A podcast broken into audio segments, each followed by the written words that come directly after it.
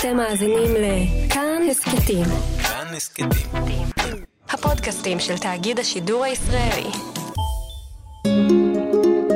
היסטוריה לילדים עם יובל מלכי.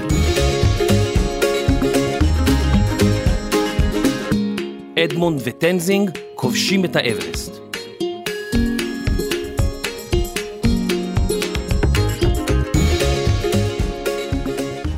שלום ילדים, תארו לעצמכם שאתם קמים בבוקר, הולכים למכולת, קונים לעצמכם חטיף לדרך, מגיעים לקופה, מוציאים את הארנק מהכיס, פותחים את הארנק, שולפים את השטר ורואים את הדיוקן שלכם על השטר.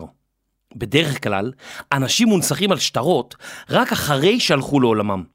אנשים חיים שמופיעים על שטרות הם בדרך כלל רודנים או שליטים של מדינות נידחות. אבל אדמונד הילרי הופיע על שטר של חמישה דולרים ניו זילנדים עוד בחייו. אדמונד הילרי מניו זילנד לא היה ראש ממשלה, נשיא, אומן גדול או מדען בעל שם עולמי. אדמונד היה מטפס הרים. לפני כ-70 שנה הוא ניסה להעפיל אל פסגת האברסט, הנקודה הגבוהה ביותר בהר הגבוה בעולם. הוא לא היה לבדו במסע. היה עמו שותפו הנפאלי, טנזינג נורגי.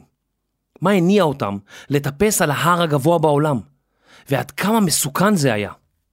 אם אתם אוהבים הרפתקאות וסיפורי מתח, הגעתם למקום הנכון. את הפרק הזה אני אספר לכם מהרי ההימאליה. אני יוצא לשם, ניפגש עוד מעט.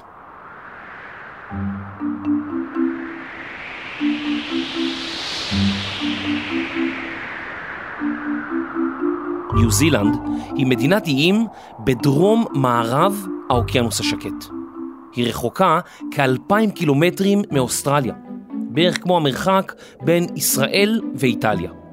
ניו זילנד מורכבת משני איים גדולים, האי הצפוני, האי הדרומי ומאות איים קטנים. עיר הבירה של ניו זילנד היא וולינגטון, והעיר הגדולה במדינה היא אוקלנד. חיים בה כארבעה מיליון תושבים. אדמונד הילרי נולד באוקלנד, ניו זילנד, בקיץ 1919. אביו של אדמונד שירת בצבא הניו זילנדי במלחמת העולם הראשונה. כאות הוקרה על שירותו הצבאי, ניתן לו שטח אדמה שהיה ביישוב חקלאי מרוחק מהעיר. אדמונד למד בבית ספר לבנים, והיה ילד לא פופולרי, כי היה נמוך ולא יפה במיוחד. אבל בגיל ההתבגרות הוא החל לצמוח לגובה, וכשהיה בן 16 כבר התנסה לגובה מטר ותשעים סנטימטרים. בבגרותו יהיה גובהו כמעט שני מטרים.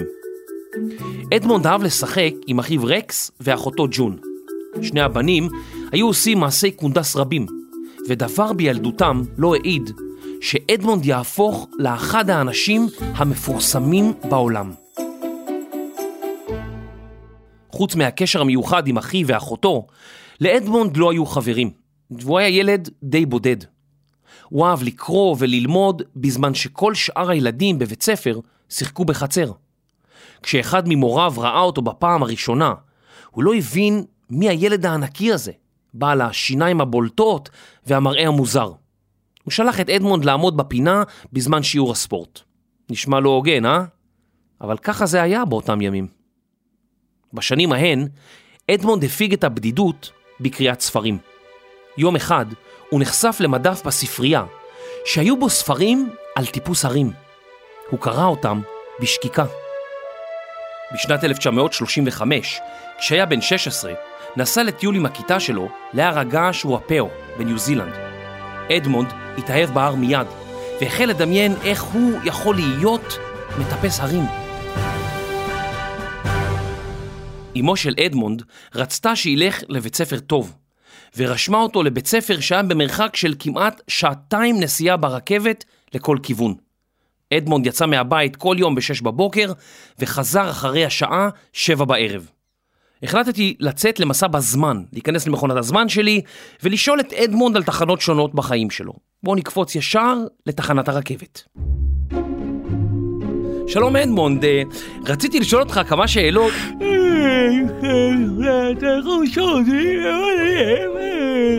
אדמונד, אה, איך זה לנסוע כמעט אה, ארבע שעות ברכבת כל יום? לא נורא, כל כך, אמר לי, "אה, קצת מעייף, אני אשים את הראש פה טיפה. אדמונד? יוהו. קצת לפני שסיים את בית הספר, עברה משפחתו לפרבר של העיר אוקלנד. אדמונד ומשפחתו החלו לגדל דבורים ולמכור את הדבש שייצרו. אמנם אדמונד הלך ללמוד באוניברסיטה, אך עד מהרה עזב את הלימודים וחזר אל הדבורים האהובות שלו. הוא עבד בחווה המשפחתית והיה דבוראי, אדם המטפל בחברות דבורים. דבוראים נקראים בעברית גם קברנים. בשלב מסוים הם הרגישו שקברנים של כברות דבורים נשמע כמו קברנים בבית קברות. אז הם הציעו את השם דבוראים, וכיום ניתן להשתמש בשני השמות. אדמונד ומשפחתו טיפלו ביותר מ-1,600 כוורות. תארו לעצמכם שאתם צריכים לעטות על עצמכם את בגדי הדבוראי ביום לוהט, ולעבור כל היום מכוורת לכוורת. עד מהרה, אדמונד החל להסתובב בין הכוורות בבגדים קצרים. הוא נעקץ עשרות פעמים ביום מדבורים, ואביו הקפיד לרשום במחברת כמה פעמים נעקץ כל אחד מהם בכל יום. הנה, הגעתי בדיוק לכוורות של אדמונד. שלום אדמונד, אני מבין שאתה קצת uh, עסוק. אני אוהב דבורות. אוי, עקץ אותי הדבורה הזה. אך. אני מבין שאתה אוהב דבורים, אבל מה עם החום? מה עם כל העקיצות? איי, איי, איי, איי, איי. אדמונד, אם תוכל רגע לעצור ולהקשיב לי על ה... יש לי כמה שאלות פשוט חשובות. איי, איי, איי, איי. אדמונד, לאן אתה רץ? אה, אדמונד, אדמונד, יוהו. אוי, הדבורה הזאת מסתכלת עליי מוזר. דבורה, לא, לא דבורה, מלח מים, מלח מים, אה, מה עובד פה? לחם יין, ביצת עין, זה לא עובד פה כלום. מלפפון ועגבנייה, ביצה ונקניקייה, מרגרינה עם ריבה, אימא'לה! בימי הקיץ היה אדמונד מטפל בכוורות הרבות. בימי החורף היה לו זמן פנוי, והוא החל לטפס על הרים בניו זילנד. הוא אהב את זה מאוד. בשנת 1939 טיפס אדמונד בפעם הראשונה על הר בגובה 1933 מטרים. במהלך הטיפוס הוא פגש מטפסים נוספים. הוא קרא להם החברים האמיתיים הראשונים שלי. עם פרוץ מלחמת העולם השנייה, בשנת 1939, הגיש אביהם של אדמונד ורקס בקשה לשחרר את בניו מהצבא. אבי המשפחה הפך לפציפיסט, אדם המתנגד בכל תוקף לשימוש בנשק. אביהם ראה וחווה את זוועות מלחמת העולם הראשונה, הרחק מאוסטרליה, ולא רצה שבניו יצטרכו לעבור את אותן חוויות. אבל אדמונד רצה לתרום את חלקו במלחמה, ולאחר ויכוחים רבים עם אביו, הצטרף לבסוף לחיל האוויר המלכותי של ניו זילנד, והיה נווט בקטלינה, מטוס שיכול היה לנחות גם במים, וכונה סירה מעופפת. באחד התמרונים במטוס ראה אדמונד את ההר טפאו אונוקו הניו זילנדי, המתנשא לגובה 2,884 מטרים, ממש באותו הגובה של הר החרמון. אדמונד הנדהם ביקש לצאת לחופשה של שלושה ימים. בחופשה טיפס לבדו אל פסגת ההר. סוף סוף טיפסתי על הר ראוי, הוא אמר לאחר מכן. בשנת 1945, לקראת סוף המלחמה, אדמונד היה מעורב בתאונה עם סירה שהתלקחה. הוא סבל מכוויות קשות, אך למזלו טופל בידי מנתח מצוין. הוא נאלץ להתאושש ולעבור שיקום ארוך, ולאחר מכן חזר לעבוד עם משפחתו בחברות הדבורים. ושוב, בחורף, היה אדמונד יוצא לטפס על הרים, וחולם שאולי יום אחד הוא יוכל לעזוב את ניו זילנד ולטפס על הרים גבוהים במיוחד. בואו ניגש לאחד הערים האלה שאדמונד מטפס עליהם ברגע זה. אדמונד! אדמונד! היי, תגיד, רציתי לשאול אותך על טיפוס הרים. אה, זה לא קצת מסוכן כל הדבר הזה וגם אתה מטפס לבד? תראה, אם אתה מתכנן את זה נכון, זה לא מסוכן בכלל. צריך שיהיה לך ציוד מתאים, ואז עם הציוד המתאים אתה עולה ועולה ועולה. אה, אדמונד, רגע, לאן אתה מטפס? אנחנו באמצע ראיון. אה, אדמונד! אדמונד! יוהו! אדמונד טיפס על הערים הגבוהים ביותר בניו זילנד, כשלצידו מטפס הערים הנודע ביותר בעולם באותה תקופה, הרי איירס. איירס לימד אותו לחצוב מדרגות בקרח כדי לטפס במקומות שקשה בהם הטיפוס. השניים טיפסו יחד על שלושת הערים הגבוהים ביותר בניו זילנד, ואדמונד הפך לאחד המטפסים הטובים ביותר במדינה. אדמונד לא רק טיפס על ההרים, הוא גם גלש בשלג, יצא למסעות ציד, והפך לאדם בעל סיבולת לב ריאה גבוהה במיוחד. סיבולת כזאת היא היכולת להתמיד, או לסבול, בפעילות גופנית לאורך זמן. באחד הימים קיבל אדמונד הצעה להצטרף למשלחת ממשלתית למסע להרי ההימאליה, רכס ההרים הגבוה ביותר בעולם. רכס הרים הוא למעשה קבוצה של הרים סמוכים זה לזה. המשלחת רצתה לגלות אם אפשר להגיע לפסגה הגבוהה ביותר בעולם, הר האברסט, שגובהו 8,848 מטרים. מטפסים רבים ניסו להגיע לפסגה, אבל איש מהם לא הצליח. והאחדים לא חזרו מן המסע. הקור, האוויר הדליל ומפולות השלגים הכניעו את כל המטפסים. אבל אז קרה דבר דרמטי. הר האברסט נמצא ממש על הגבול של טיבט עם נפאל. עד לשנת 1950, המטפסים שניסו להגיע לפסגת האברסט עשו זאת מהצד הטיבטי, שרובו מצוקים כלולים. מצידו השני של ההר שוכנת נפאל, מדינה הררית וענייה מאוד, הגובלת בהודו וסין. הטיפוס על ההר מהצד הנפאלי היה נוח יותר, אך עד 1950 המדינה הייתה סגורה כמעט לגמרי למבקרים. ב-1950 התחלף השלטון בנפאל, וגבולות המדינה נפתחו לזרים. כעת המטפסים יכלו לטפס על האברסט מצידו הדרומי, מהצד הנפאלי. בשנת 1951 קיבלה קבוצה של מטפסי הרים בריטים אישור לטפס על האברסט, מהצד הנפאלי. הם צירפו למשלחת שני ניו זילנדים, אחד מהם היה אדמונד הילרי. המשלחת ניסתה לעלות פעמיים לפסגת האברסט, אך בשל מפולות שלגים ומזג אוויר קשה, היא לא הצליחה להשלים את המשימה. משלחת אחר משלחת יצאה מנפאל אל עבר פסגת האברסט. העיתונים עקבו אחריהם בדריכות, אך כולן נכשלו.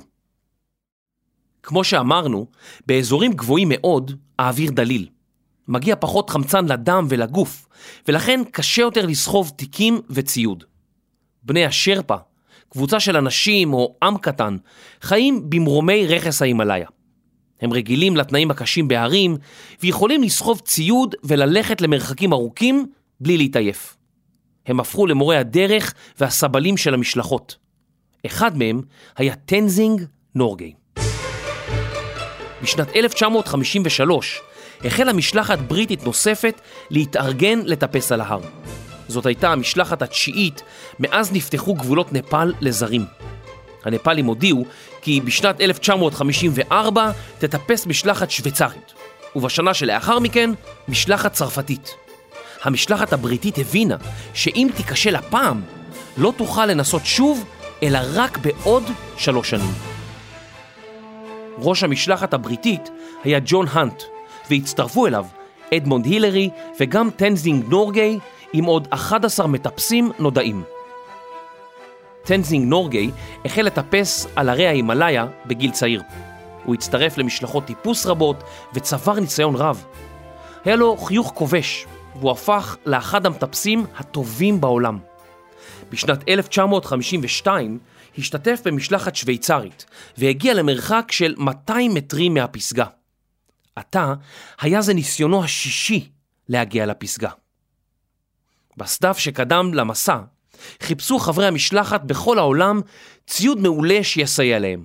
חבלים עמידים, מסכות חמצן חדישות, ואפילו נעליים בעלות להבי מתכת שאפשר לנעוץ בקרח כדי למנוע החלקה או נפילה. אל המשלחת צורפו כ-20 מורי דרך מבין אנשי השרפה. כ-360 סבלים סחבו יותר מ-4 טון של ציוד. הקבוצה החלה לטפס, והיא הגיעה בכל פעם לבסיס ששכן גבוה יותר בהר. בכל פעם שהגיעו לאחד הבסיסים, היו הסבלים מעבירים את כל הציוד הכבד מהמחנה הנמוך אל המחנה הגבוה. המטפסים התקדמו וטיפסו עוד ועוד.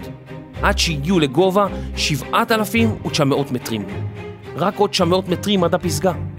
הם המשיכו להתקדם בקצב איטי, ואז בחרו שניים שיטפסו ויגיעו ראשונים לפסגה, צ'ארלס אבנס וטום בורדליון.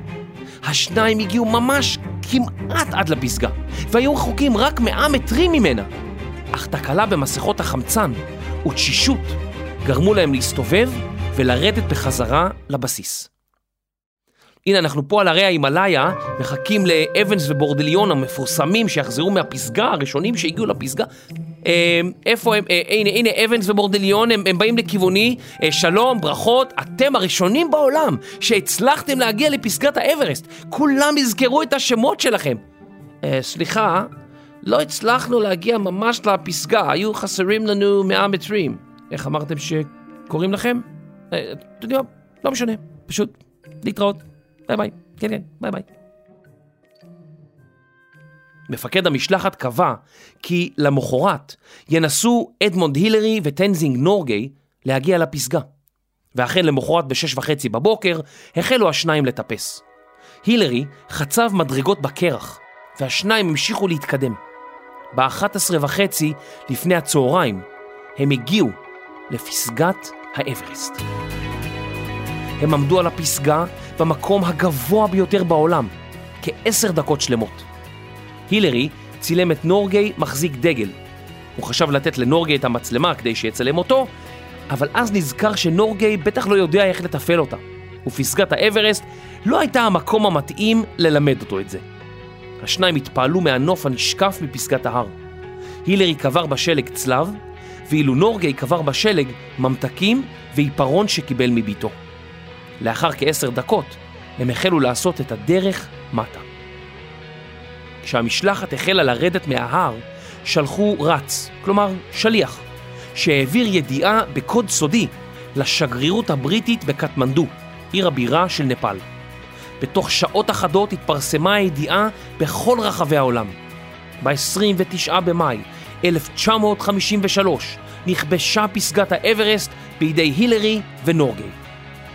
הידיעה התקבלה בבריטניה כמה ימים לאחר ההישג, בדיוק ביום שאליזבת השנייה הוכתרה בו למלכה. מאחר שניו זילנד היא חלק מחבר העמים הבריטיים, כחודש אחר כך, ביולי אותה שנה, הוא ענק לאדמונד תואר אביר של מסדר האימפריה הבריטית. נורגי, שהגיע איתו יחד לפסגה, זכה במדליית כבוד. אדמונד הילרי הפך בן לילה לאישיות מפורסמת, והפך לאורח הכבוד בכל מקום אליו הגיע. אדמונד המשיך לטפס על עוד ערים ברכס ההימאליה. השתתף במשלחת שהגיעה לקוטב הדרומי, ואפילו יצא לחפש את יתי, איש שלג דמוי קוף ענקי, שנאמר כי חי בערי ההימאליה. משלחתו גילתה כי הדוב הכחול, שחי גם הוא בערי ההימאליה, היווה מקור לסיפורי העם אודות מפלצת השלג. בשנת 1985 המריאו הילרי והאסטרונאוט ניל ארמסטרונג ונחתו עם מטוסם בקוטב הצפוני. הילרי הפך לאדם הראשון שהגיע לשני הכתבים ולפסגת הרי ההימאליה, שכונתה הקוטב השלישי. לא כל המסעות של הילרי הסתיימו בטוב. באחד המסעות הוא שבר שלוש צלעות וחולץ בקושי מההר שעליו טיפס. במסעות אחרים שהשתתף בהם נפצעו חבריו או לא שרדו. בשנים שלאחר הטיפוס לפסגת האברסט, חזר אדמונד פעמים רבות להרי ההימאליה, עם ידידיו מטפסי ההרים, וגם פיתח יחסים קרובים עם בני השרפה, בני עמו של טנזינג נורגי. אדמונד בילה בבתיהם ועם משפחותיהם זמן רב. הוא התפעל מאומץ ליבם ומכוחם הפיזי, ופעל רבות להקים עבורם בתי ספר ומרפאות. הילרי מונה לשגריר ניו זילנד במדינות רבות, והרבה לאסוף תרומות למען מדינות כמו נפאל, המכונות מדינות מתפתחות, כלומר כאלה שאינן מפותחות דיין עדיין. גם בנו של אדמונד, פיטר, היה למטפס הרים, והגיע בזמנו לפסגת האברסט. בעת חגיגות 50 שנה לכיבוש פסגת האברסט, טיפסה על ההר משלחת נוספת, בה היו חברים פיטר, בנו של אדמונד הילרי, וג'מלינג, בנו של טנזינג נורגי. אני בסך הכל ניו זילנדי זקן ומחוספס, שנהנה בחייו מאתגרים רבים. כשאני מסתכל לאחור, אחרי 50 שנה, מבחינות רבות נראית לי ההגעה אל פסגת האברסט חשובה פחות מצעדים אחרים שעשיתי בדרך. צעדים ששיפרו את חייהם של ידידיי בני השרפה בנפאל, וסייעו להגן על התרבות והיופי של ההימאליה. בהזדמנות אחרת הוא אמר, לא את ההר אנחנו כובשים, אלא את עצמנו. אנחנו צריכים להתגבר על הפחדים שלנו, על החששות, ולצאת לדרך אחרי שהתכוננו היטב. לסיום, הזמנתי את אדמונד לתת לנו עצה טובה, ונסעתי איתו לכאן, לרמת הגולן. הנה אדמונד, אנחנו כאן ברמת הגולן, תראה את הנוף, והנה ממש לידינו הר חרמון. אה, רציתי לבקש ממך איזה אולי טיפ למאזינים. למה אתה מסתכל עליי ככה? אני? אני רק שאלתי שאלה. לא, לא אתה, הוא. מי זה, מי זה הוא? זה רק אני ואתה פה, אין פה אף אחד. יש. הוא מסתכל עליי. מי, מי אתה מצביע? אה, אתה מתכוון להר החרמון? כן, הוא מסתכל עליי. היי, אתה חושב שאני מפחד ממך? מה, אתה, אתה מדבר להר? אתה מדבר אליי?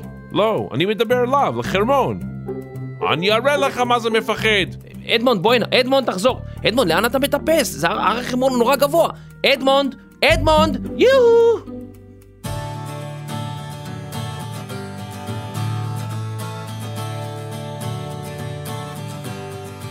מחקר, כתיבה וטיפוס על קוביות קרח.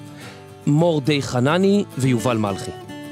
עריכה, קריינות ומציאת היתי, יובל מלכי. עריכת לשון והבחורה הראשונה שהגיעה אל פסגת ההימאליה, דוקטור סמדר כהן. מיקס, אפקטים ותקועה על ראש החרמון מהחורף שעבר, רחל רפאלי. הפקה והילדים של הילרי ונורגי, רני שחר ואייל שינדלר. ילדים והורים יקרים, אם אתם אוהבים את ההסכת היסטוריה לילדים, נשמח שתעזרו לנו. דרגו אותנו בכל חנויות האפליקציות, ברשימת הפודקאסטים של אפל, בספוטיפיי ובכל מקום שאתם יכולים לדרג אותנו. רוצים לדבר איתנו? כנסו לקבוצת הטלגרם שלנו, היסטוריה לילדים. רשמו לנו מה חשבתם, העירו לנו הערות, שילחו לנו הצעות לפרקים, ותוכלו להתעדכן בפרקים חדשים ובאירועים קרובים. תודה רבה.